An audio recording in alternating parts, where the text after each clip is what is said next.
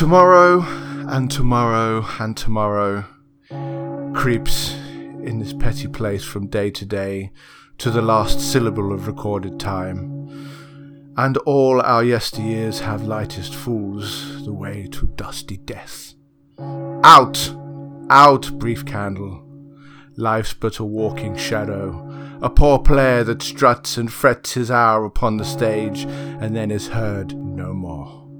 It is a tale told by an idiot, full of sound and fury, signifying nothing. Welcome, everyone, to Required Reading. It's as though... You've been working on your intros, haven't you? That's a cut above the previous episode. It's as though Bill Shakespeare was writing something about our podcast directly, except told by two idiots. I'm Fury. Okay. Welcome, everyone. Thank you very much for joining us here on this balmy evening.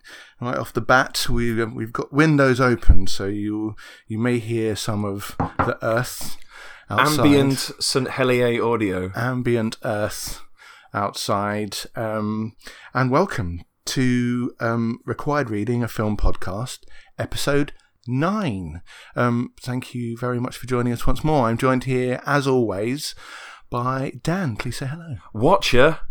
Oh, a little informal. Yeah, excellent. I like that. This is even more of a different podcast than we normally do, because this is what in a series that I'm calling the Blind Spot episodes.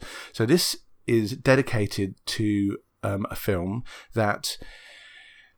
You know that you should have seen, that maybe has just sort of passed you by for whatever reason. Maybe just during that time you were a bit busy at work, or it just didn't fit in with the cadence of the cinema, didn't fit in with when you could get time to go, or you couldn't get a babysitter or something. And then maybe you thought, oh, I'll wait for it to come on Netflix, and then maybe it didn't, or one of those things. You know, when it's a film. It's a nagging film, isn't it? Yeah. It's one of those that's always like, I know I should watch you, but for some reason, whenever the occasion arises, I'm just going to pick something else. It was very Oscar nominated and won a lot. It was the year of the Theory of Everything that year. So, and it is Birdman, or The Unexpected Virtue of Ignorance. And I think it's one of the first films to win an Oscar for either Best Director or that actually has brackets, or is it parentheses? A parentheses title, which is, and also one of the longest. And that is the movie, and it is suggested by our key contributor, Chris Schilling. It was a very hotly contested vote. It was.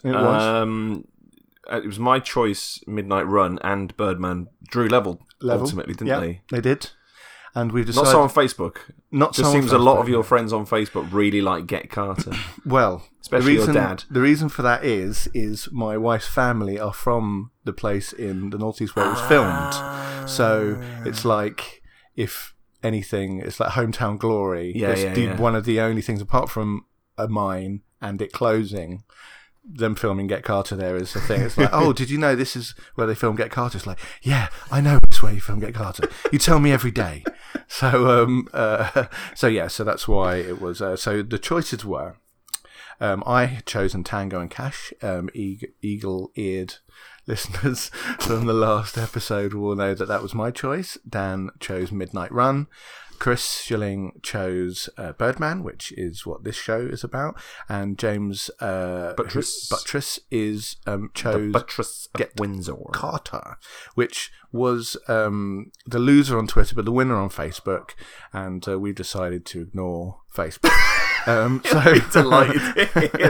Sorry about that, buddy. Because of circumstances did not seem fair that my family basically, would rallied around and tried to influence the vote. So we stayed with the ambivalence of Twitter, and decided to go with this. But fans of Dan's choice, do not fret, for we will be doing the next episode in the second of the series will be about Midnight Run, the De Niro-a-thon Midnight Run. So So stay tuned for that. So it seems the best place to start our metaphorical comet going across the sky is Chris's review. We'll go straight to it.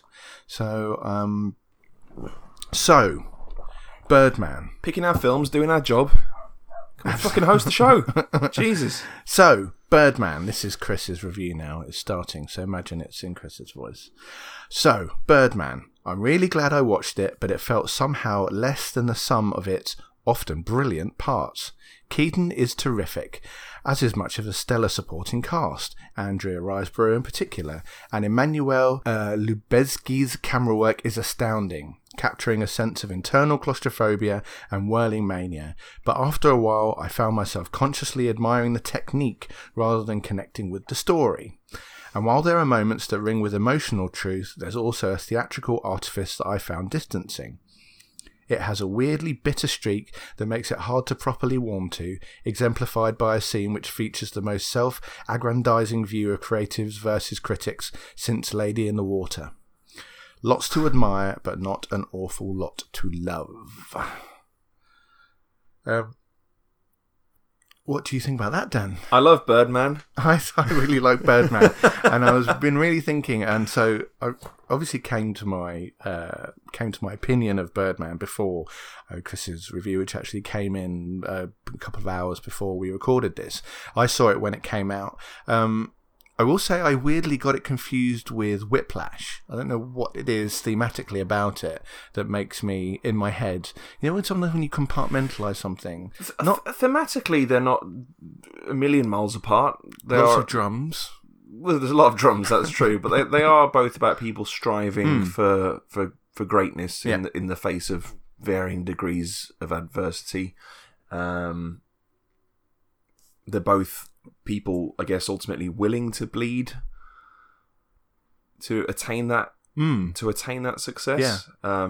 Literally leaving a lump of flesh on the stage. Yeah. To in one case a nose. Yeah. A very literal lump of flesh on Keaton's stage. Nose. Yeah. To attain that sort of next level. But yeah, it's weird. I saw them in fairly close proximity as well, and both resonated with me quite deeply on different levels.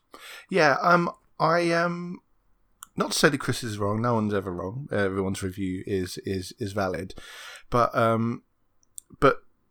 the parts that I like about this film and the parts that maybe I didn't land with me as well. It's he refers to the confrontation with the critic later on.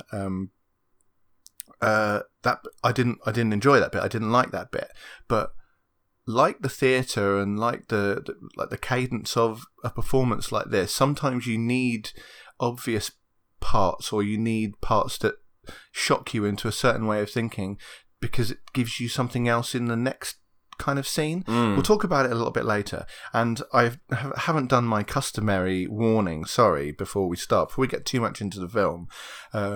Let me just pause for a second and say that this is obviously a spoilerific full discussion of the movie. If you haven't seen the movie Birdman, then you already know that Michael Keaton's nose ends up on a stage. Then you have sorry about that. This won't make any sense if you haven't seen the film. I kind of explain it in different ways every single episode. I haven't yet to land on the way that works for me, because spoiler is the wrong word, because this is more like a discussion that you have with your buddy after you've seen a film, and so you would talk about what happens in the film. You don't have to justify yourself, Alex. Anyway. They've made their mistake. They've made their mistake. Well, more just to save, if you're just listening and going, what the fuck is they talking about here? I sort of wanted you to know that that's why you don't understand. And it means we have a tendency to fly around the film in an incredibly non-chronological fashion as well. So let's take it back to chronology. The first thing that you see, it opens with a comet flying across the sky, which is something that also appears in Inarritu's next movie, which is The Revenant. So you see these idea of these comets, and This is a bit that I did a little bit of reading about, and he just finds them incredibly inspirational as an image, and he thinks there's sort of nothing more powerful and nothing higher than the idea of a comet going across the sky. It's untouchable, it's beautiful, and it just has a lot of parallels with creativity and the idea of doing something amazing that a person, when they're performing and when they're doing something, are there like a comet. So that's okay. The thing. But in this movie, rather than and he's admitted that Michael Keaton's character and Leonardo DiCaprio's character share some of that feeling with a comet. But this movie is one where he decides to juxtapose it with another image, which comes later, which is of the jellyfish. And this is his own private feeling about jellyfish. When you see them up on the beach, that it's basically one of the saddest things that you can see. They're completely flat out. They're not in the sea. They're not as beautiful anymore. It's the most deflated sort of natural occurrence juxtaposed with the most incredible natural occurrence, which is a comet. So that's why you have those two parts in this film, and you actually see those images juxtaposed in the same image. You see the reflection of a comet in the shining, dying carcass of a drying out of jellyfish, which is amazing. So that's right at the start of the film, and I think that theme is something that really appears a lot in the film, like the best of who we can be and the worst of who we can be. Let's start with Michael Keaton. We've already talked about him a lot on this podcast in different forms. Yes, and if nothing else, I feel this film is just a love letter to him. If you like Michael Keaton, there's how much more Michael Keaton can you get? There's none more Keaton. It's funny because I saw him say that this is probably the character he's portrayed that's the most opposed to how he is as a person. But I still sensed an underlying sense of catharsis. The parallels with his own career are undeniable. The year of his last Birdman film was the same year as Batman Returns. Yeah. You know, this is a very deliberately cast role of someone trying to cast off the shackles, and they make no pretense about it when they suddenly start showing clips of Robert Downey Jr. on the TV in his multi-billion Iron Man franchise. That's great. And there is a scene towards the end of the guys that dress up on the sidewalk. They remind me of the guys that dress up on the sidewalk in Hollywood outside Man's Chinese Theatre in these sort of second-rate outfits, dressed as Spider-Man and Bumblebee and stuff. I guess they're outside Times Square as well, which is where that was supposed to that was supposed to stem from. And seeing them all sort of punching each other and dancing around on the Broadway stage, and the two aspects coming together. Yeah, they get brought in at the end of the Broadway and the sort of the low culture on the Broadway stage again, which I guess was a metaphor for this Hollywood superstar trying to make his mark by treading the boards finally. Yeah. Or I mean, like Meta is. It probably is one of the sort of most successful meta films of recent times I can think of. Like, it's got so much, so many things, and let's delve into some of that now. It's obviously the Keaton character and parallels with Batman. I mean, they don't go as far as showing Batman as a character, but they do everything but. Yes. Birdman looks, and apparently is cast from one of his old bodysuits. Oh, really? I didn't know that. There's quite a lot of, there's a lot of imagery that looks a lot like it. It's funny that it's almost forward meta in the character that he plays in Homecoming, as he hadn't done that by then. It's almost as though he went on to play Birdman, the movie that he's going to do. And then played a character called Vulture. But it's quite so literal amazing. Birdman. Yeah, a Birdman. Yes. Like Keaton, there's none, it really, really is telling us something incredible there.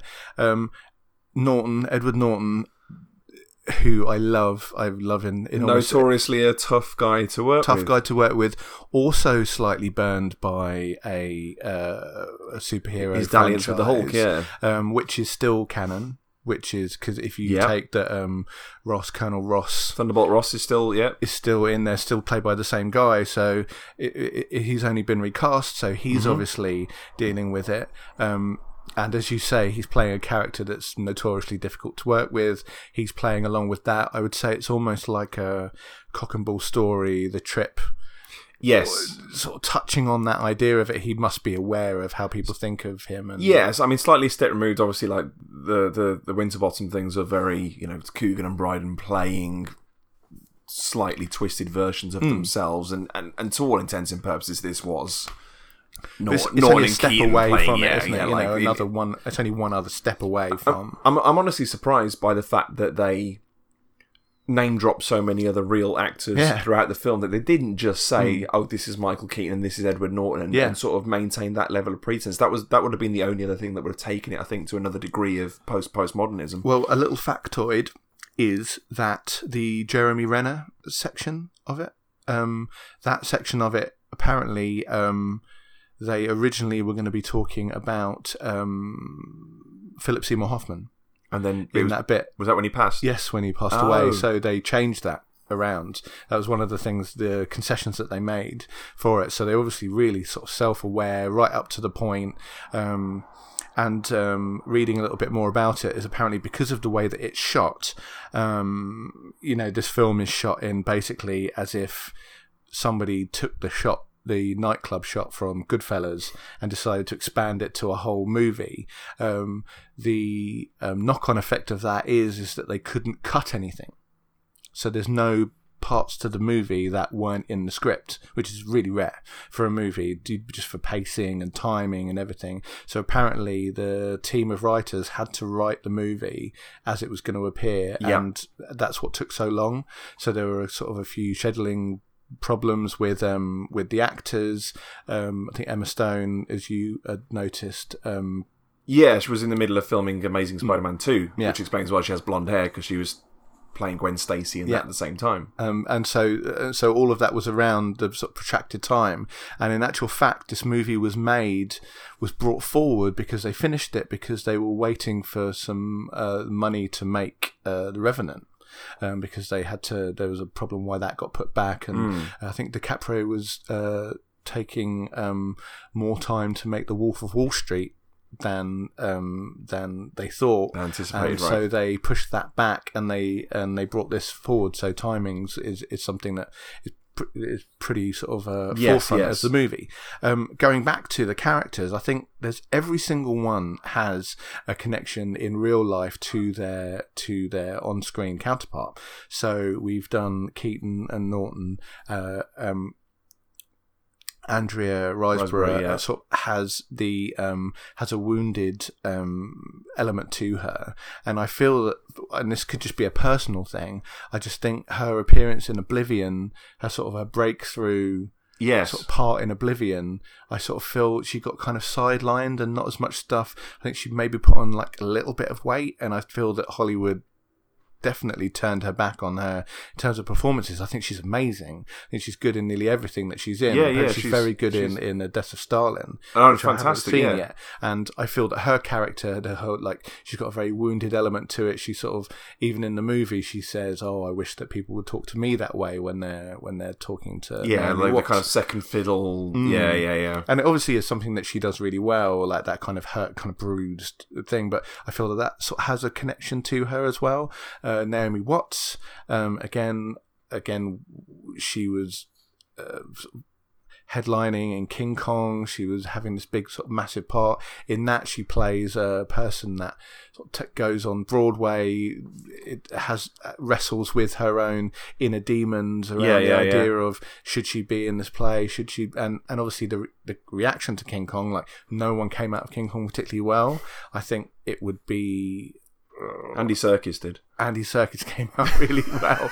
Adrian Brody and Jack Black, I feel, took quite a heavy hit on King Kong and Naomi Watts. There was the apparently the very I haven't seen it, but the Tsunami movie that she did with Ewan McGregor. Was it The Brave? Was it? And I think that was not very well received. And so I think the four main people in it have a real connection with the idea of being not snubbed, just the idea of seeing the both sides of celebrity. None of them have had stratospheric careers where they've been at the top of their game the whole time, and sort of not many people have. I mean, Emma Stone, I think, is probably the person in there that's been sort of quite at the top of her game, and been sort of, even since Superbad, she's been sort of very well regarded and has been. She's been fairly consistent, within that sort of generation of actresses like Jennifer Lawrence and folk like that. You know, she's definitely top of that. And I think Iñárritu plays with that quite a lot. The lady, when he's standing on the building at the end of near the end of the movie, 20 minutes from the end of the movie, she calls out to Regan and says, "Is this a movie?" And when it looks like he's going to jump, when he's going to commit suicide, and he says, "Oh yeah, this is a movie," and she goes, "You people are full of shit."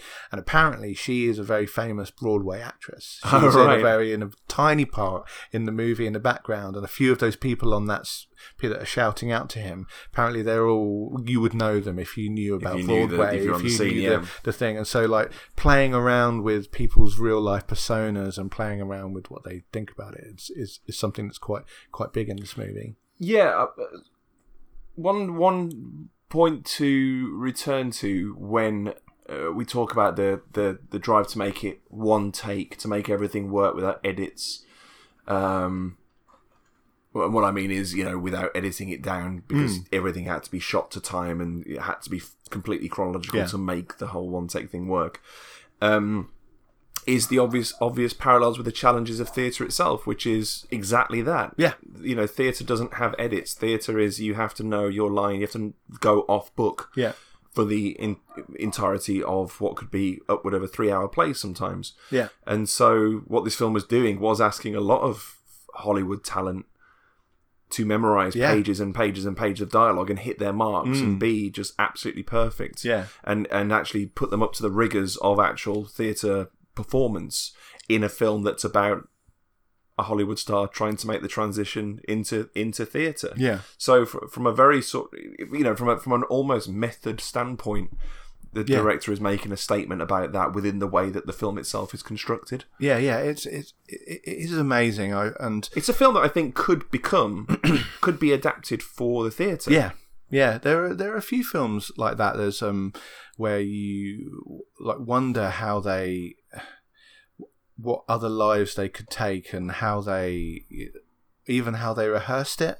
And apparently, this film took quite a lot of sort of production, and this director does a lot of takes as well. And I wonder whether some of the actors took it as a real opportunity to sort of show their chops and show how good they could be. I think Zach Galifianakis plays, and I'm quite a big fan of his. I think he sort of steals almost everything that he's in. Yes. And I think it's so bold that he plays it almost completely straight, that he's not funny at all. He does a thing that I loved in it when he mispronounces Martin Scorsese. Scorsese. Calls him Martin Scorsese. And I really loved that. It just really sort of sung out to me. I really like mispronunciation and sort of how, you know, how that talks to the character themselves. He's obviously like pretentious.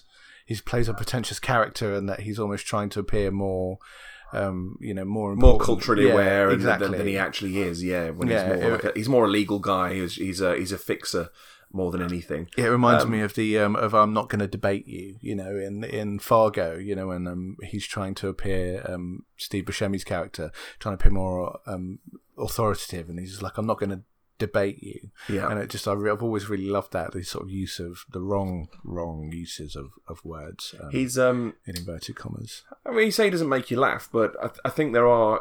I think it's a very sharply written film throughout. I think it's a very funny film throughout as well. But it's very hard to write a well-paced comedy, especially when your actors aren't really allowed to improvise, when it has to be so rigid and structured. The original script just has to be on point in terms of how sharp and how witty it is. And I don't know how much collaboration there was with the talent at the time, or if they were like, "Look, this has been written in a very particular way. You've got to hit your marks. You've got to say your lines. don't fucking talk back to me. You know, don't Edward Norton this. Yeah, yeah. You know, yeah. Five lines where one will do and all that. Like that's already been done. Yeah. I think this is a film that's been sort of script edited to within an inch of its life to make it as sort of pin sharp as it is throughout. I think. I mean, and these are the things. Like I know Chris was saying, there's a lot to love about it, and there's a lot that he found made it difficult to love. But there are so many aspects of this film that I love really dearly. Part of it is I think it's a film that has divided opinion. I know a lot of people who didn't connect with the film in the slightest. Whereas, you know, it struck me on a very sort of profound level because when it first came out, I really identified with the main character's sort of struggle. And it's very hard to sympathise with someone who's made a fuck ton of money in Hollywood and then has gone, well, I'm going to try the theatre now, I'm going to pour my heart and soul into this. But I don't think it matters who that character is as long as you identify with a person who has done something they're not necessarily very proud of but has been very successful at it and then goes, do you know what, I'm going to turn that down and I'm going to take a risk and I'm going to try and do something that means a lot to me instead.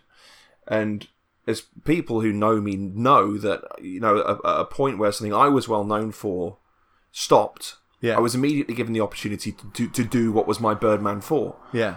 And I went, no, I don't want to do it. Yeah. I don't want to do Birdman 4. I want to go and try just something else and try and do something different. And like my sort of effort to do something was sort of a failure. You know, ultimately it was a failure of what I was initially aiming to do, but something else great came out of it, and so like it really resonated with me on that level. When someone's like, you know, I'm not like saying, oh look, I was a great actor and now I've written a fucking brilliant play and I'm amazing in it. But it just on a thematic level, it really struck me. It was like that's what it's like sometimes. You realise, and I know a lot of people in my industry particularly have done that, where they've gone, YouTube and social media is the future of. Yeah, is the future of the industry. This is what you've got to go into. You've got to be a fucking video generating fucking automaton to just get those clicks and do that. And then people have gone, actually, I don't want to be part of that. I want to do something like Patreon and make things at my own pace and craft things and make things that work. And it's not necessarily going to get a massive audience, but it will attract a devoted following of like-minded people who are really into it. And that's enough for me. And that's the part of the film that I really love and really took to heart, was that was the point. It was, I don't necessarily know if the conclusion of the film is satisfactory in that regard. Like when he's given his pound of flesh, that ultimately then he's a big deal on social media and he's massive again and all that side of it. It was more like I would have preferred it if it hadn't gone massively, but in fact he'd just found a small audience of people who've gone, I respect what you do, and enjoyed it. But yeah, I'm very conflicted about how the film ends. It's almost like there's 5 minutes or so that I'm not sure necessarily needed to be there. Yeah, like I think that film could have ended when he did what he did on stage, and the critic walks out. Yeah, and you just don't know if she loved it or she hated it, and if that grand final gesture was futile and that she would have killed the play regardless. I don't know if I needed to see him then in a hospital bed and to go, but there's a read of the film where he does die, right? There is a read of the film where he does die. I definitely think there's definitely a film for me be it whether he literally dies or just that because of what happened, everyone treats him so differently that it's sort of all bets are off and nothing is real anymore. So one of the key things of the film is that he seems to have these telekinetic abilities. The first time you see him, he's levitating, he's meditating and levitating. Yeah. You see him pull stuff across the room. You see him smashing things up and doing things. But there's one scene that completely deflates that and goes categorically, it's all in his head. the taxi scene. The taxi scene. Yeah. So to explain it, in case you missed it, is the when he's flying through from the rooftop after he has his fight with the critic, and this is where I'm referring to that he has to have the fight with the critic to have the fantastical bit that comes straight afterwards. Yeah. The scene with the critic is very played very real and played very is very brash. And but even then, when he shatters the glass in the bar, like nobody bats an eyelid. Yeah. That's cool. Yeah, that's an interesting point. But then afterwards, he has this crazy action scene, digital effect action scene, bone crunching, bit that happens. Then he flies away from it back to the theatre, lands, walks into the theatre, and then is followed by a taxi driver demanding his cash. Yeah, he's demanding his cash. So, by that, we're supposed to read that this is all in his head. So the end of the movie, jumping to the end of the movie, is he jumps out of the window and Emma Stone, his daughter, looks down at the ground and looks up and sees him.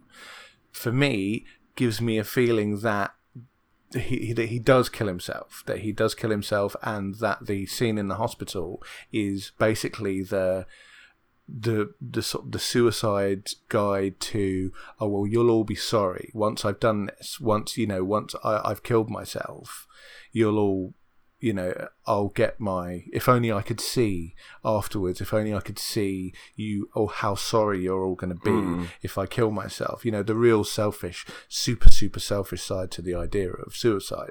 And for me, that last scene is that played out for him. It could be that he's alive. For me, it's almost too specific, though. The fact that he shoots his nose off and gets the rhinoplasty and all of that side of it is almost a bit too, I don't know, a bit too neat for it to be like a fantasy for me. It feels like, he just misfires and that's what he does. Right. And then they throw that window bit at the end just to be a bit ambiguous about the magical realism aspect of the rest of the film. Okay.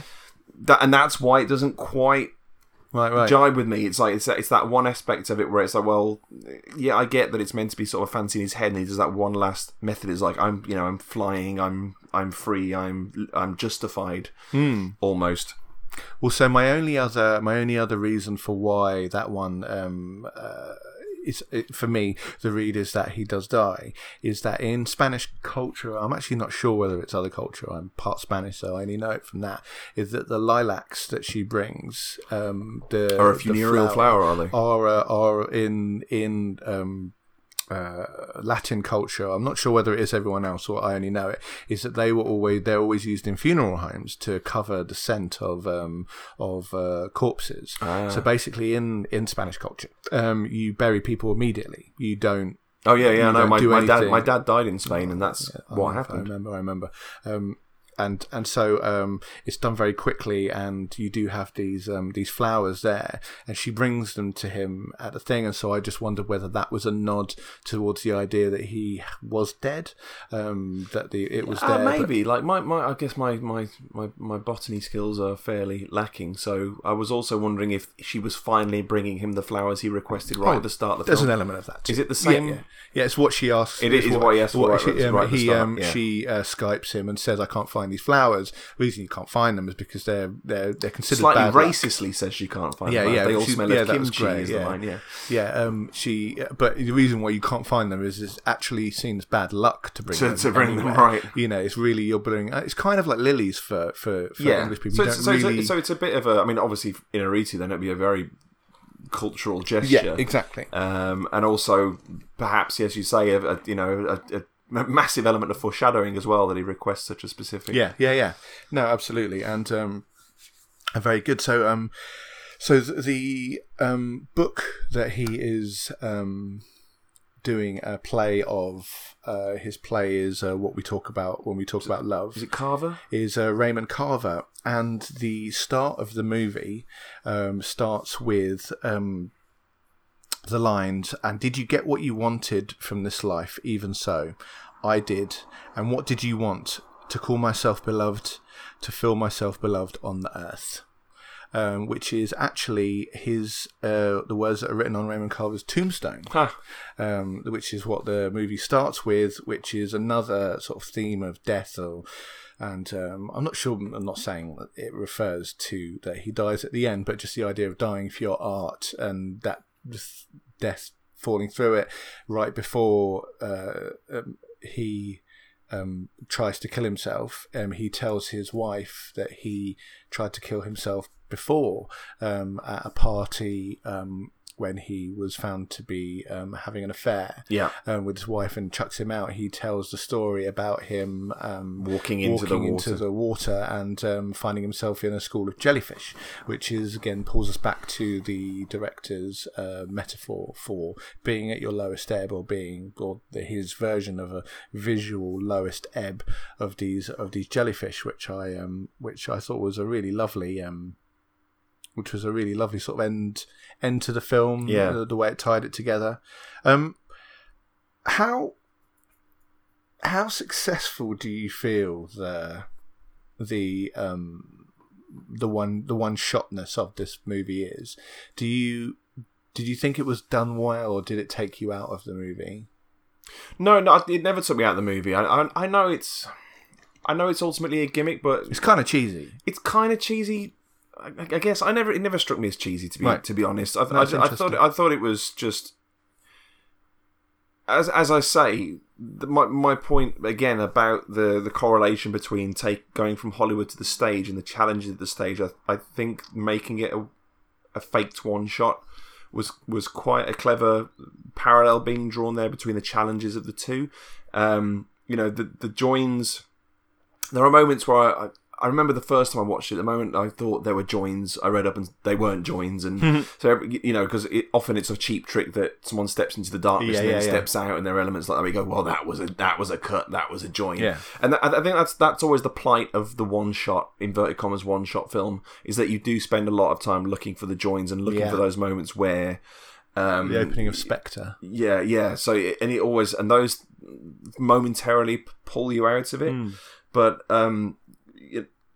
It was always like, it was more like, how audacious can he possibly be with that one shot? Mm. Oh, he's in a theatre. Okay, well, there's a very confined space where you can get your one shot. But then when he starts taking it outdoors and he starts flying around, and you're like, and he's still maintaining that fluidity, it becomes more of an impressive feat.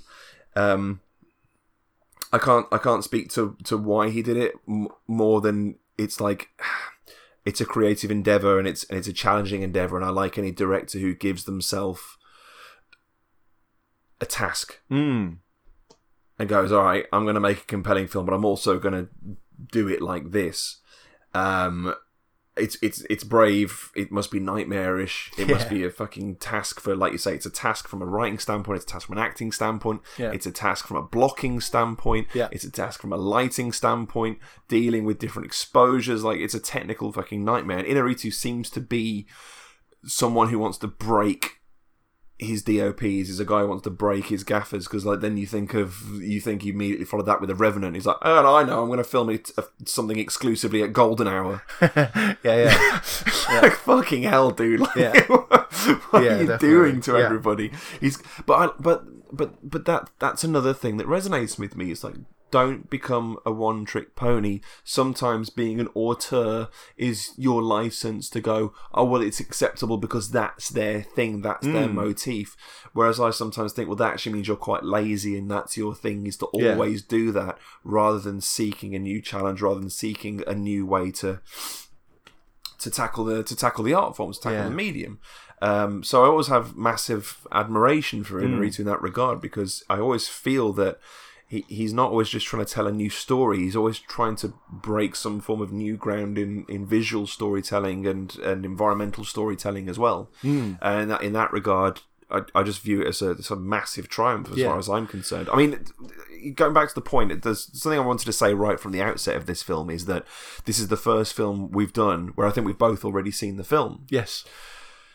And one of the big reasons we did this was to go and find out those films that like we haven't seen, that are perhaps underrated, and talk about those on a selfish level. It's like, this is an excuse for us to go and sit down on those films that maybe are our blind spot films, or ones that have just been, you know, nagging at us to go and see. Yeah. So when this sort of co-won the vote, I was a bit like, I can't watch the film again. Yeah. Oh, for fuck's sake. You know, there's so much I could be seeing instead. Right. And I watched it last night after having watched Call Me By Your Name with my wife, which we thoroughly enjoyed. And I said to her, look, I've got to watch Birdman like tomorrow. I've got to just stick it on. I've got to fucking watch Birdman. And then she got dragged into it for a good 45 minutes before she had to just tap out because she was just tired. Yeah. But then in the morning, the first thing she said when she woke up was, I forgot how good Birdman is. Like, the first thing she said to me, I was like, no, and it is. And it's just another one of those films that I'll forever really have a big soft spot for. It's another one of those films like Fight Club or, oh God, Ferris Bueller's Day Off. One of those films that I think if I ever caught at any point that it was on TV, that I'd sit back and be kind of sucked into it. Yeah. I just think it's you know, uniformly brilliantly acted. Yeah. Stunning to watch. Really sharply written. I think it has a very interesting thing to say about the creativity, which I've already gone into from my personal standpoint as well. And there's not a lot of films that really speak to me on a deeply personal level about what goes in your head when you're trying to make anything, and all the pitfalls and the voices in your head saying, "Why are you fucking bothering? Just go back and do what everyone wants you to do." That kind of side of it is, you know, all these facets of it come together, and that's kind of why personally I really love the film. To go back to the sort of specifically the mechanic of it being one shot, I thought it also had a really nice tie-in to I've sort of done a little bit of acting, but sort of it done quite a lot of playing music and playing live. Yes, and doing tours or doing a specific load of performances, time moves differently when you're on tour. It's just a thing. It's a bubble that you go into. If you're doing a 2-week tour, it just flies. Like, it just doesn't have any meaning, you know, whereas if you're on a work trip or you've got a particular work thing, it can take a really long time. Yeah. So for me, what I really identified with was just the sort of the playing around with time and the idea of that a moment takes that moment, or a day takes the same amount of time as that moment. Well, I'm explaining myself properly. No, absolutely. But, you know, that's what I loved about specifically about that. And that's it, because it keeps leaping forward and it does so completely seamlessly and without warning, and you just have to take it for granted that time has moved on and try and figure out internally by how what's much happened. And it also has that element of, because the film's so good, that I feel sometimes a little like, oh man, I kind of wanted to know what happened in that time, you know, but it doesn't matter for the story. But you do, like, again, when you're on tour, when you're playing, you miss those times and you're wondering, like, I shouldn't have slept for that bit, or I shouldn't have just gone and done something for that bit. I should have, like, stayed and talked to that person a bit longer, because I didn't know then that would be the last time that I would kind of talk to them specifically, you know, before they phased off into another bit. Like, again, on tour, when you're playing with people, sometimes you're playing with bands for a week, and then sometimes you're playing with another band for a day, and you have a really good conversation and a connection with them, and you're talking about stuff and you're really having a nice time, and then they'll just fade away to go and do something else, and you'll be thinking about them. And then now I don't play in a band or play live or in that way anymore, and I'm thinking back to those times, and obviously those now take on a different measure of time now, because I think about them more and think about back to that time and those, and again, those conversations. Again, plays again with that sort of element of time. That's what I thought worked really well. It's mad, isn't it? Yeah, I think the one time it works very well is when Emma Stone's up with Ed Norton in the rafters, and then it goes over, and then you see Ed Norton on stage with Michael Keaton, performing on a preview night. You know, those little just clever moves where it's like they've done one seamless move, and yet somehow the same actor has moved, you know, swap positions. It's done great. Elements like that are done fantastically. And that's it. It's funny, isn't it, how it's spoken to both of us and has sort of evoked memories of other times in our own lives. And I think that's it. I think for a lot of, I can see why Chris, who sort of professionally is is a critic might take umbrage with how that main critic is is portrayed. I think she's meant to be a bit like in the world of film. There was her name was Pauline Kael. Oh, Kael, yeah, definitely. Who was definitely that? She was like the make or breaker of like Hollywood. But by the same token, I think previously in the film, it qualifies the fact that his fears about her, her capacity of making or breaking shows on Broadway, is grossly exaggerated. Yeah. And his fears and the voices in his head is basically saying, like, she has that power, I'm going to destroy your play. Yeah. But she's a dinosaur herself because Emma Stone makes it clear, you don't have Twitter, you're not on Facebook, you think what you're doing is relevant. She's part of the print press. She's part of... There was a day when someone could sink your play with a word, but... Not these days, because there's word of mouth is so much more important, and every time he has these previews and the word and the play improves in quality as the actors get to grips and Ed Norton stops having his freakouts and people realise that he means what he's doing, and that word of mouth is already spreading. And they said on the first night people are paying $500 a ticket to see the play. Like her word means fuck all at that point. It means nothing. And it's actually only Edward Norton's statement about her importance that sets the tone for how he feels about her. Edward Norton gets is a dinosaur. And it gets in his head. Yeah, that's a great point. Yeah, definitely. So I wonder. I'd kind of, we're not going to do another episode on Birdman, but I would like to know what maybe if Chris had the time to step away from it and then come back to it again, like how I've kind of come back to it, because I think I definitely remember watching it the first time and really enjoying it and thinking it was cool, but I definitely moved on very quickly and then watching it again for this and thinking about what it is I wanted to talk about, and just the idea of meta-ness about this whole movie is obviously working on so many different planes. Yeah. There's some times when, right at the end when Keaton's actually looking at the camera, like he's not, there's no disconnection anymore. There's no movie, it's he's looking at him. And the idea of going over things that you have heard 100 times and thinking of it in a new light. There's a scene with Edward Norton right at the beginning where they literally go through lines from the play, strip some out, and it's done so well, and it gives you a real little tiny of microcosm of creativity in that space. The idea of disconnecting yourself from ego, two incredibly egotistical characters coming together and just doing the work and stripping away the work and just having a go at a simple scene, you get to see something. And that is one of the closest recreations of creativity that I think I've ever seen in a movie. And I know it's sort of quite... Yeah, when two creative minds actually start riffing is basically what they're doing, like immediately. Yeah. And like rather than Michael Keaton being overly protective of his work... Yeah.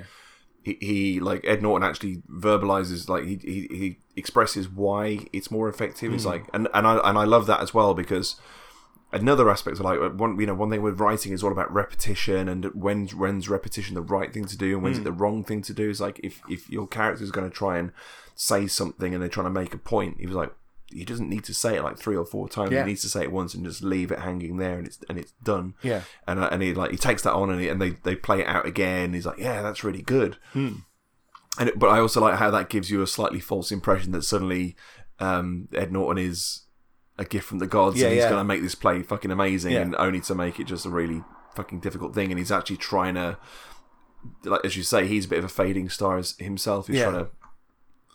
Well, when obviously bring the spotlight back to him. Play. Yeah, when obviously he had learnt it and had manipulated his girlfriend Naomi Watts' character into getting him into the play, because a couple of times he was like, "Oh, you've learnt your lines," and he's like, "Oh, let's not get sort of caught up on who's learnt what." It's like, well, actually, practically, we can extrapolate from that he obviously really wanted to be in it, and he's manufactured his way into being in it. And I really love that. He read it, he liked it a lot. Like he wouldn't have inveigled his way into that situation had he not been fully on board with with it in the first place. Believe it or not, and this is something I didn't even think about when Chris chose this movie and we were thinking about doing a podcast about it. Right. A thing is a thing, not what is said of that thing. That's what's on his mirror, yeah. I've got that above my desk.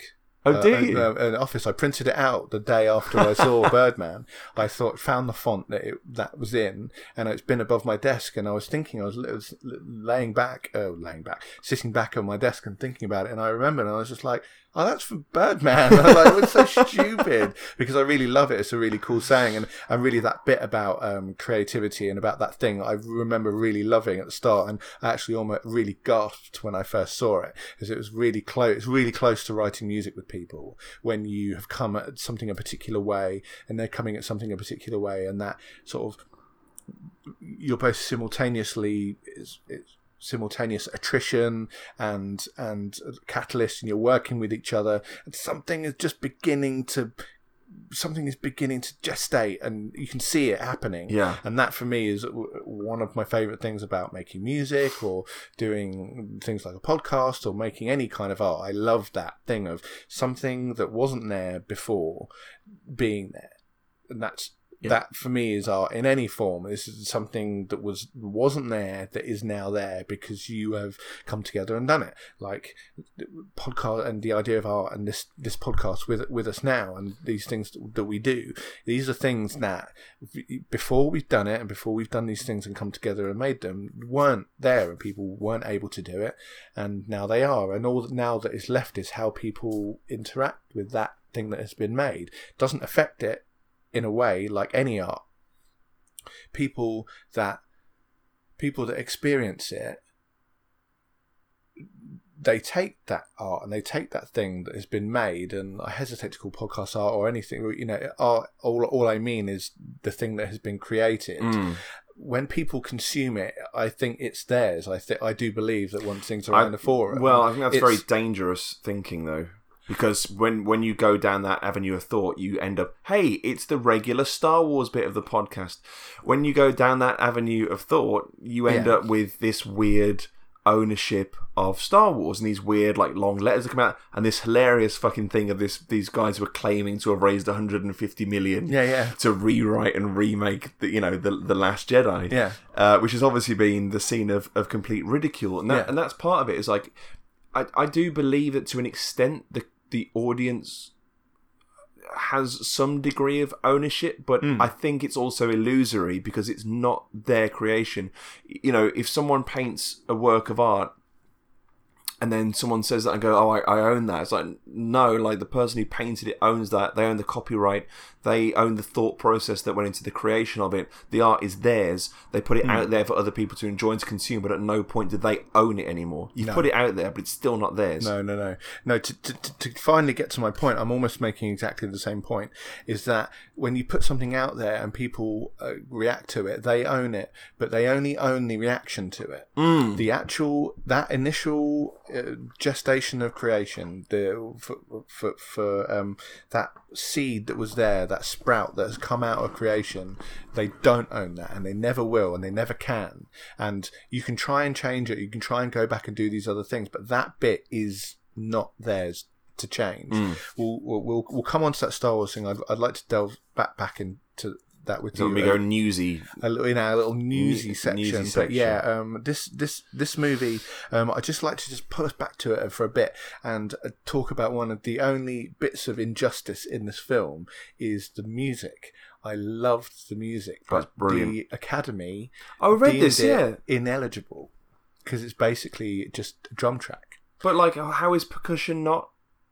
I don't know. I mean, that's pure elitism, isn't it? It's absolutely crazy, because this film, the music in it is, again, so it's percussive, obviously. It deals with the idea of expression, of creativity. It talks to drum beats and beats of intent and anger, and it punctuates everything that the characters are feeling, and also gives it a little bit of a disconnection with it as well. Like, it's percussive, and it's like jazz in some ways, and it allows your brain to sort of accept these kind of crazy jumps in time and these other kind of bits and pieces. Yeah, yeah. Like the weird sort of syncopation and you know, odd time signatures of jazz drumming as well definitely play into that. And then you'll fucking see it as well. Then you'll see a drum kit and you'll see it being done live, and then it'll pull away, and then there'll be some other orchestral moments and other bits of it. It's very surreal. It's one of the most surreal scores of a mainstream Oscar-winning movie of this type, of this level.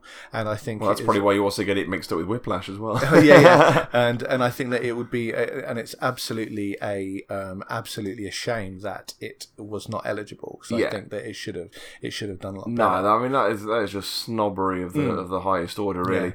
Yeah. There are moments as well that when you already consider the length of some of the takes, and you know there were points where the actors would not only have to hit their marks on in a physical manner, but also hit the marks in a rhythmic manner, because there were times when the two elements coincided.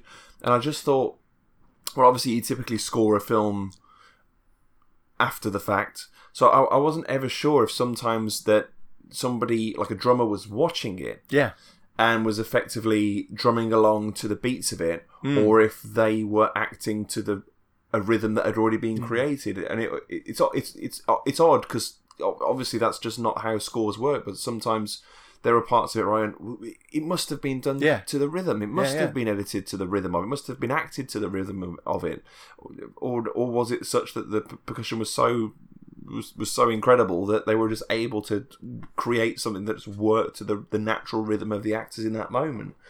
Yeah, it's bonkers. There's just so much to admire in this film, man. There's also a level of meta-ness that I wanted to bring up with the score, is that when he goes outside, if you have ever been to New York, to Times Square, there is a guy that plays the drums on Times Square that almost exactly like that. So it has that, again, another element of really it's set in New York on Broadway. Yeah. If you go out, you will hear a guy playing it. There's also a guy that plays using upside down bins out there. So you hear percussion when you're in that part of the world anyway. It's like outside Oxford Circus as well. And he does at 2 points. I think he says cue the music at one point before he's pulled off from jumping off the building, and then as he's going to the theatre he says stop the music as well. Yeah. And the music cuts as well, which is, you know, more of that magical realism and leveling and what plane of reality is he existing on, sort of thing. So it's really cool, and I hope everyone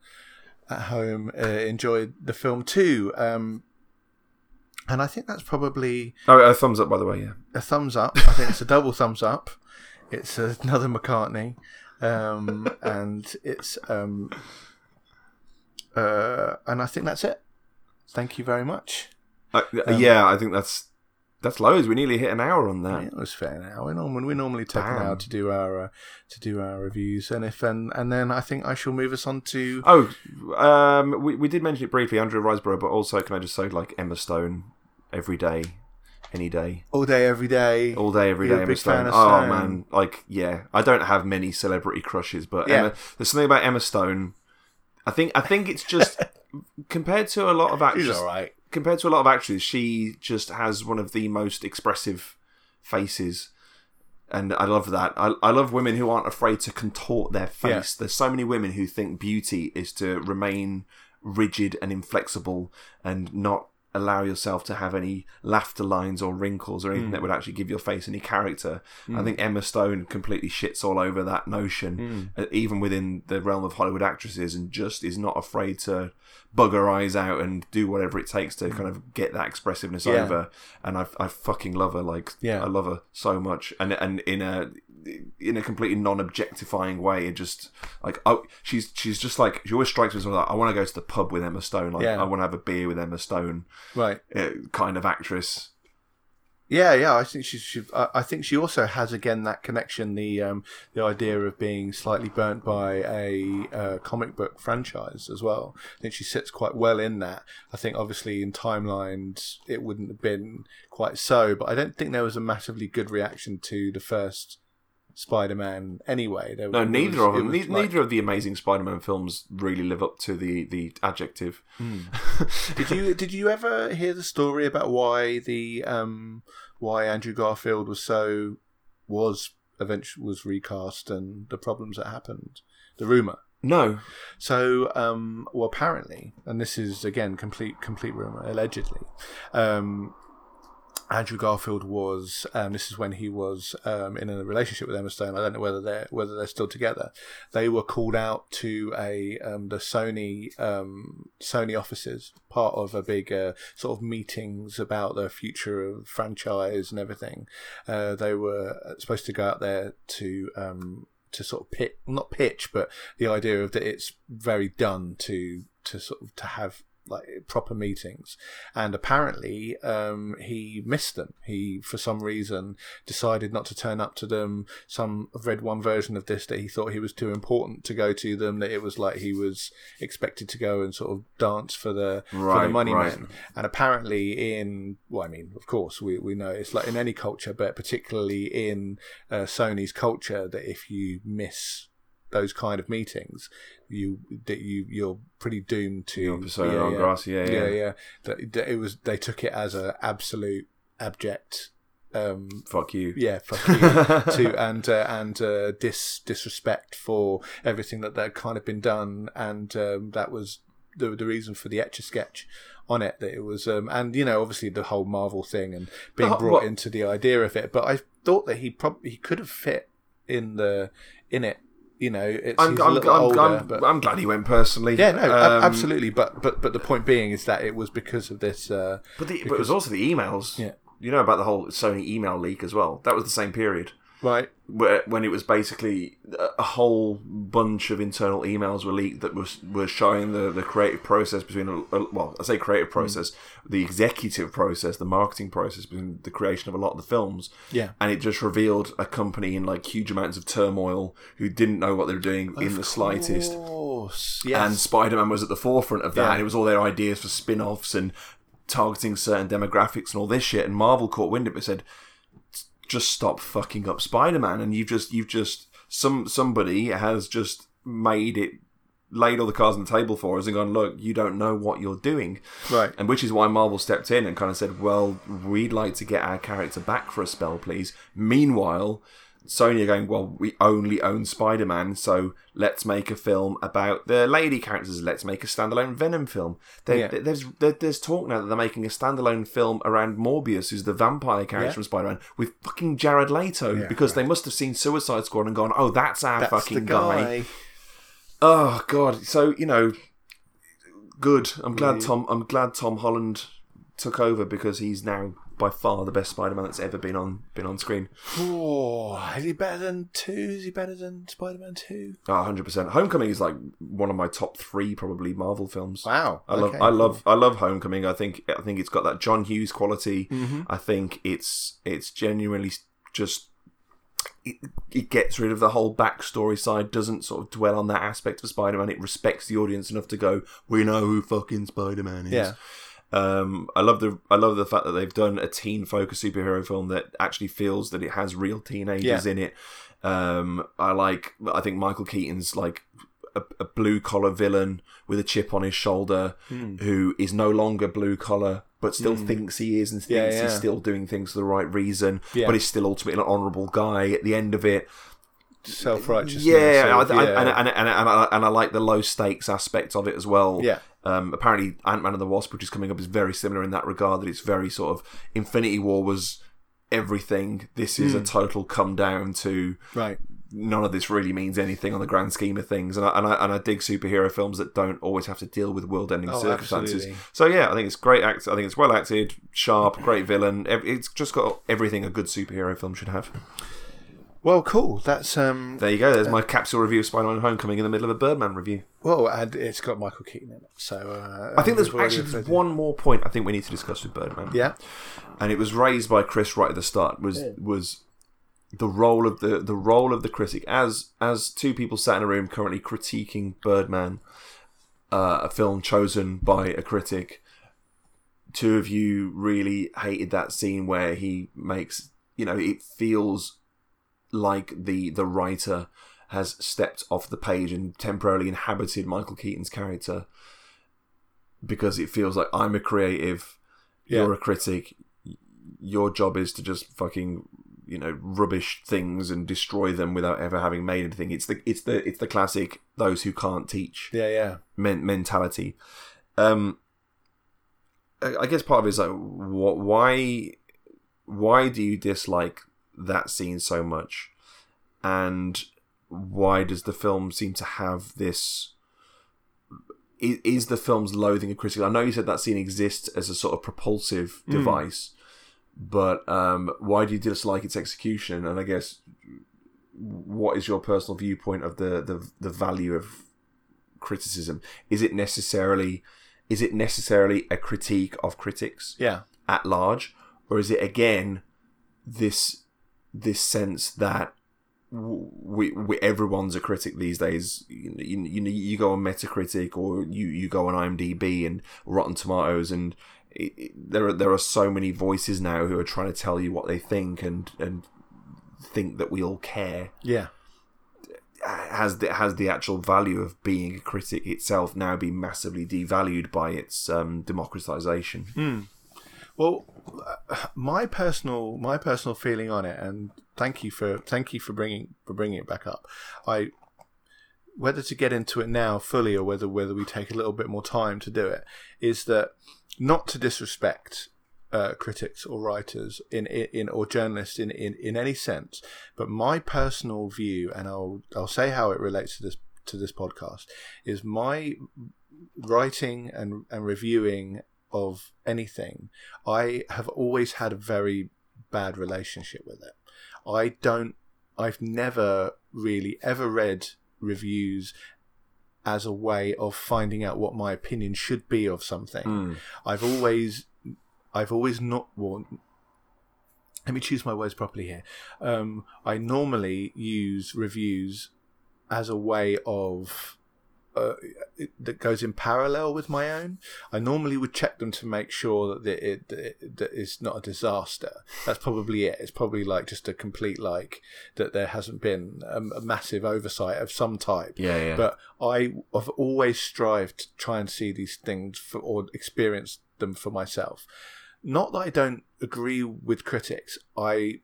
Ebert is probably where my love of criticism and journalism of any type stops. That basically it's either a thumbs up or it's a thumbs down, and that's almost it.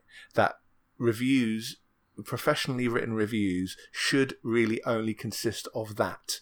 And that anything else that brings in anyone's personal views to it, or their own sort of, you know, so like their politics, or whatever. Politics, how they feel about something, because for one, because it's these people's jobs and they don't pay to see these things, I feel that they're almost immediately, I don't want to use the term irrelevant, but it doesn't have as much meaning for me. So game journalism, for example, I don't think that if you haven't paid £50 for this game out of money that you've saved, I don't know whether you can ever get into the mindset to sufficiently give people what it is that they need. I think it can devalue it to an extent, but as you say, I think a lot of it rides on. At the end of it, you ask yourself, would you have paid £50 for that experience? It used to. I do genuinely feel that there has been a rise in film journalism and game journalism where it's almost more to do with the publication itself or the writer themselves and impressing their own feelings and cadence of creative writing on a review, whereas ostensibly people don't want that from writing or a review. I don't. Personally, I tend to try and take an opinion of as many people as I can. For me, we've got a friend, Dan and I, dear listener, straight reader, who's very online shy, doesn't really take a lot of, doesn't do. doesn't write a lot of stuff on the internet, but I take his opinion as much as I would take any, you know, a written opinion. I take, you know, because for the most part, he's very committed in trying some stuff very early, spends an extreme amount of money on being one of the first people to try things. And for me personally, his opinion on things is as important. I don't know whether I'm answering your question properly, but for me, the idea of the critic's idea in it, and because I'm, you know, I consider myself a creative as a musician, and that way, that scene in there, it's too clunky to really properly get across the idea of how I feel about criticism, because it's relying on an old trope of, oh, you know, how do you sleep? How do you you don't know what it is like to create anything, because that's not fair. You don't know anything about the writer. You don't know about whether she goes and, you know, composes symphonies. It's not about that.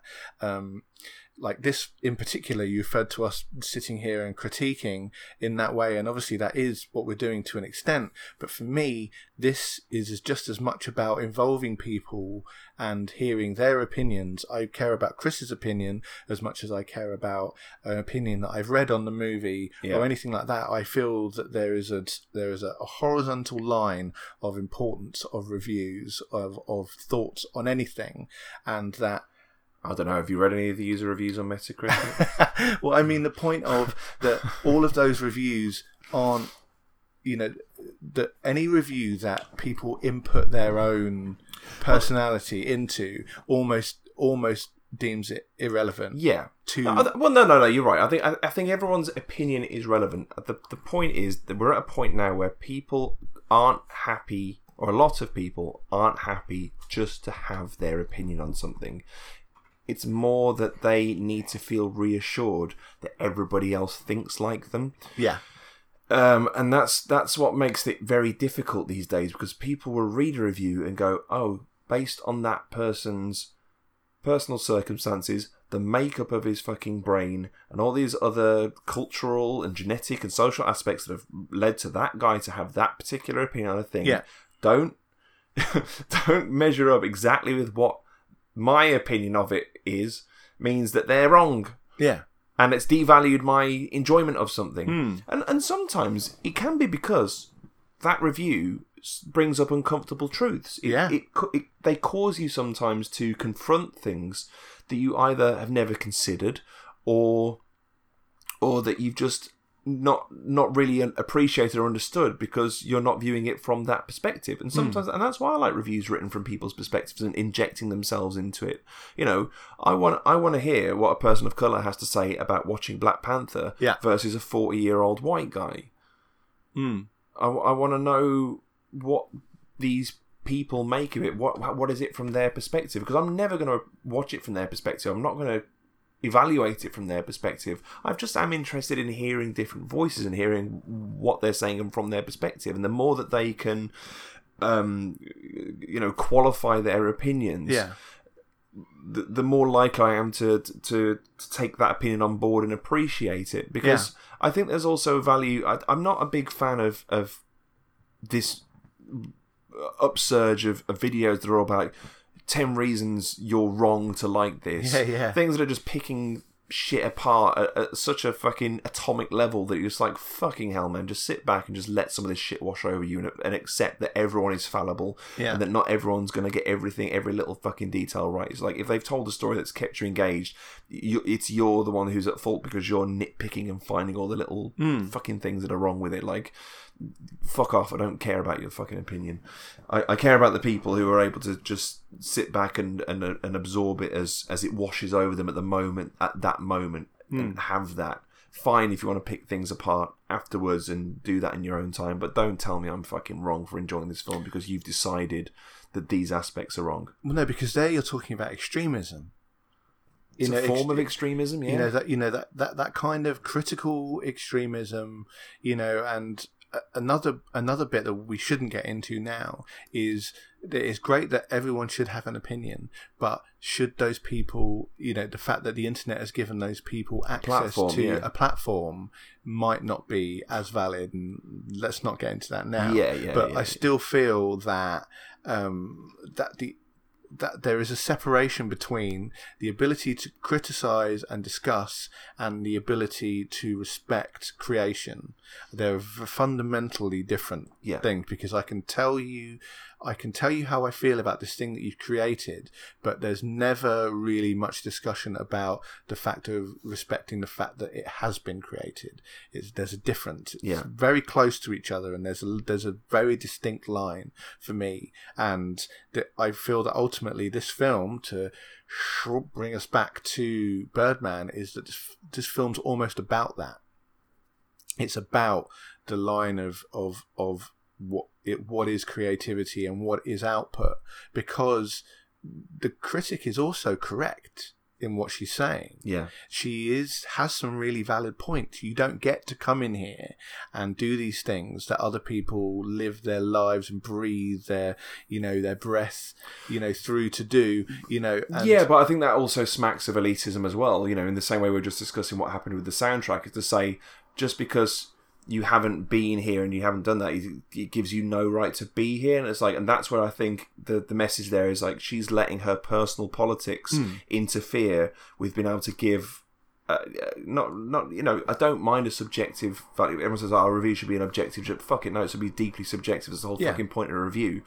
But to take too many external factors, like I would understand it if it was like, you're trying to break into theatre, but you're a rapist. You're trying to break into theatre, but you're a paedophile. It's like, okay, let's take those bits out. You're committing illegal activity. Stop it. But she could just as well be going to that guy. You used to work in a factory, and now you're trying to be an actor. Yeah. Fuck you. It doesn't matter where he came from. Like that aspect of it is a fallacy. You should never say that somebody hasn't got a right to try something different and to be somewhere different. You misunderstand me. I think that she's right. She has the ability to say it, but ultimately her and I'm going to destroy your play because of it is the wrong part. That's the wrong part of it. Yeah, but her opinion is a valid one. Yeah, because if she's been living in that world and that part of it, and if her and but is that also a deliberate bit of like boo-hiss villainy? Like, is it almost that she's the archetypal? I suppose. Yeah. Is she the archetypal Hollywood villain that's just been thrown in at the last second to create a bit of drama or something? Is that in itself a part of the postmodernism aspects of the film? It's difficult. Although ultimately, I think criticism has any creator. Loves any creator who can divorce their ego from what they're making and allows someone to intelligently and constructively critique what you've created will always thank you. 100%. Because they are always this close, for the benefit of the listeners, my hand is very close to my face. It is. They are this close to what they're making. And sometimes you need someone who stood outside of your bubble to look in and go, here's how it appears from the outside. This is what it's like. And a good critic should always seek to go, I understand that you've worked really hard on this, but look, it could be better. Yeah. This is how you improve. This is what you do next time. These are the weak points. These are the strong points. A proper evaluation of something that really helps someone grow and develop, because that's what a creative person will always want to look at that and listen to people and absorb who can go, oh, in the same way that Ed Norton says to Michael Keaton, 3 lines where one will do, he goes, yes, you're absolutely fucking right, let's riff on that, let's do it. That's criticism, that's great criticism, that's any criticism that seeks to improve an art form is what you always want. But isn't it funny that that humanity sometimes doesn't let that through, even to the fact that constructive criticism is a term we all use and know, and that's what we're talking about here is constructive criticism. But destructive criticism isn't a term. No. When it's the opposite. That's true, actually. And destructive criticism... Well, criticism is almost deemed to be the antonym of Of creative criticism, constructive criticism, sorry. But that's what we're talking about here, is that as a creator, again, I would completely admit, constructive criticism, I seek it out. I love it. I would love to hear people constructively criticize this show. Yeah. It would help us. And, you know, the other people that have told us a few things have really helped us. And sometimes it can fucking hurt. Yeah, but here we go. If it's truly constructive, even if it hurts, you absorb it as a creator. Somewhere deep down, you still absorb it. If it is truly, truly constructive, because it might take you a while, and I know more than anyone, and when I've been hurt by feeling and of some music that I've made, that I might take me a while to get round to it, but it will stick with me, and it will be what helps me to get better. Yeah. Destructive criticism, where somebody is just trying to denigrate pull you something apart, take you down a peg or two, put their own feeling of inadequacy in what they're saying to you, all of those kind of things. That's the part that can fuck off. And this thing, this Star Wars thing that we're talking about, let's get onto it in a second. That's all destructive criticism. Yeah, you know, and that's the part. That's what has to die. That's what was born with Mass Effect 3. Was the validation of destructive criticism as masquerading as constructive criticism. I really feel that was like EA on high going, you change that fucking ending. Yeah. I don't think BioWare independently went, oh yeah, we better change that ending. It's like someone on high said, you've pissed off our fucking audience. You better fix this now. Yeah, yeah. I think that was just a massive mistake. Sorry, would you mind sort of pricing it just quickly for anyone that does it? Absolutely. Sorry, for listeners who aren't into their video games, there was a game called Mass Effect 3, which was the end of a much lauded gaming sci-fi trilogy, and effectively everything that the game had been building to came to one of several conclusions, none of which the hardcore audience deemed satisfactory. You know, whether that was true or not is by the by. It was ultimately that through a series of petitions and various videos, you know, picking apart why it was such a mess,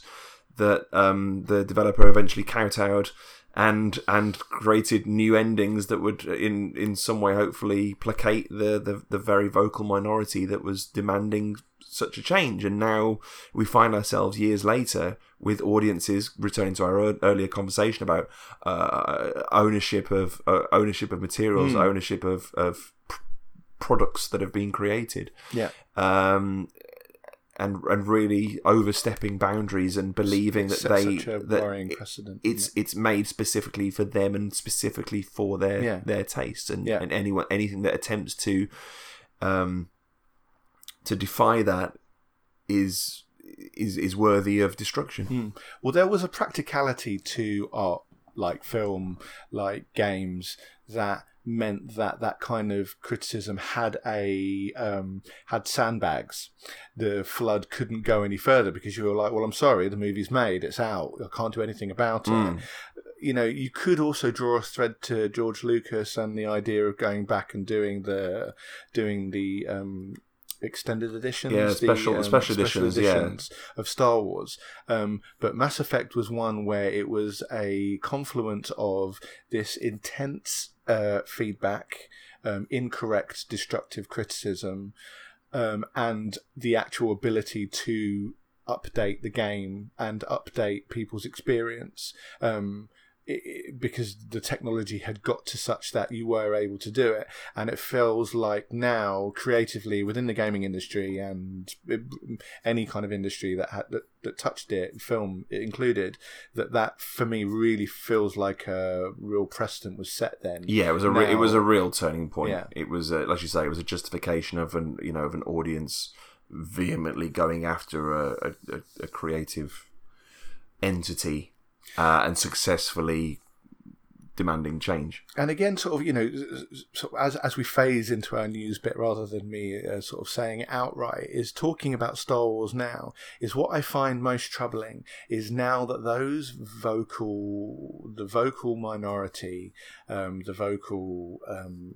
dissidents of The Last Jedi are now claiming Solo's poor box office performance and the fact that Star Wars and that Lucas Disney have now said that there's no more Star Wars stories coming out as validation absolute that their criticism of The Last Jedi is founded now, when there are obviously a lot of factors. There are lots of other different things.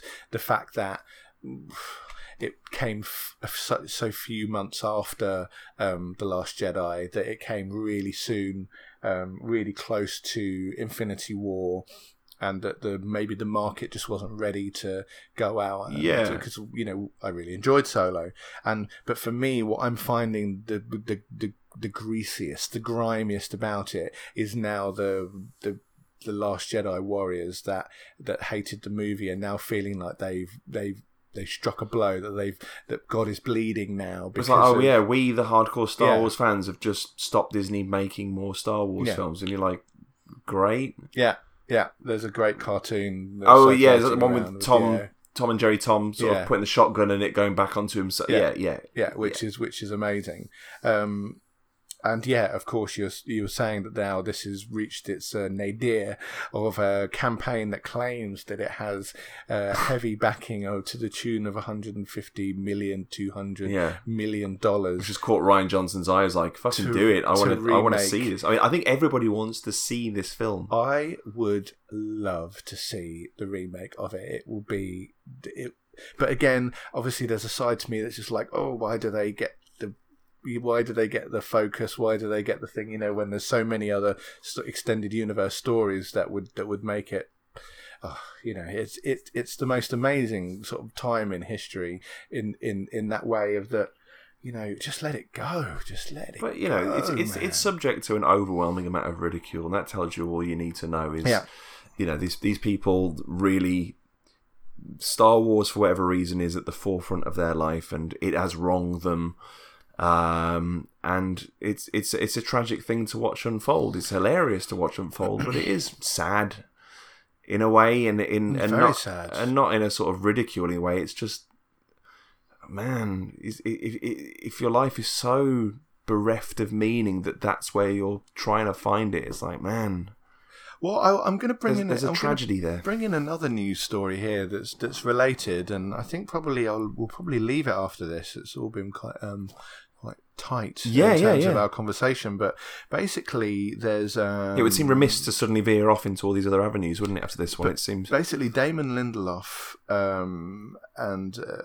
is working on a Watchmen series, TV series, and it's added a few more actors in it and whatever. The news story is blah blah blah, but it got me thinking about the idea of intellectual extremism, that the fact that Alan Moore still claims that he hasn't watched The Watchmen, and hasn't watched any movie that he's done, V for Vendetta. Or there's a very famous Alan Moore thing. It's an Alan Moore story, which is you can tell the quality of an Alan Moore movie by how late in the day he withdraws his support for it. So, hence, like, League of Extraordinary Gentlemen was before it would even made. But like Watchmen was actually quite late in the day. I think he wasn't so hot. Or V for Vendetta, maybe he was a little sort of happier with. Alan Moore will never be happy with. But I mean, that's bullshit, right? Well, he's accepting. You can't tell me that he hasn't watched The Watchmen. He's clearly accepting the money, but he's not in the credits. Yeah, but that's what I'm saying. He withdraws he's like, I don't want my name on it. But it's always about how late he withdraws his name from the film as a sign of its quality. So even if he hasn't seen the film, he must have read the script. He must have done something. But the idea of that, of what we're talking about, extremism here, when it's been brought up a few times, and creative, you know, and critical extremism and these other things, intellectual extremism is still, that's still bullshit. I love Alan Moore with all my heart. I love Watchmen. Is one of probably in my top 10 favourite books of all time. But I call bullshit on the fact that he still claims he hasn't watched Watchmen. I don't know. He's a he must have done 2 hours out of his life. He must have. Some guys flicked on. Some guys are just they are true to their word. Maybe it is total bullshit. He just likes to fuck with people and say that he hasn't. Maybe. But by the same token, I know how he feels when you create something for somebody else. Yeah. Somebody else maintains ownership of that thing you've created, and then they use that to merchandise it. They use it to create spin-offs and things that you never intended. Sometimes you create something that's meant for one medium and you go, well, that's it. That's all it's meant to be. It's crystallized in that form, and I don't want people to take that sort of concentrate and dilute it. Yeah. My favourite example is Bill Watterson, who made Calvin and Hobbes. Created Calvin and Hobbes. He how much Calvin and Hobbes merchandise have you ever seen? Oh yeah, great point. None. Yeah. There's a very good reason for that. He's always point blank refused any merchandising of Calvin Hobbes. That's a great point. Compared to like Charles M. Schultz with Peanuts, who was just like, take it all, cuddly toys, plushies, whatever, I'm going to make a fucking fortune. Yeah, yeah. But he was very sort of resolute, always in the face of underwhelming amounts of... Wow. You know, so overwhelming amounts of money being thrust in his face and being told, you can make fucking millions with Calvin and Hobbes, you can do this. And he was like, no, Calvin and Hobbes is meant to be a fucking comic strip in a newspaper. Yeah. That's all it is. It's not meant to be an animated series. Yeah. It's not meant to be t-shirts. You always see these like bootleg Calvin and Hobbes t-shirts and things like that, but he's never done it, and he's stayed fucking true to his word the whole time. I don't, you know, maybe in his latter years, maybe when he passes away, his estate will be like, open the floodgates, here we go. Oh, coming from the live action remake, coming from Sony Animation, Calvin and Hobbes the movie. You know, it's a dark timeline sort of thing that's going to happen down the line. Yeah. But there are people over there. You know, Alan Moore, I don't think ultimately has the rights to most of the stuff he's created, and hence you'll never see, you know, him endorsing it.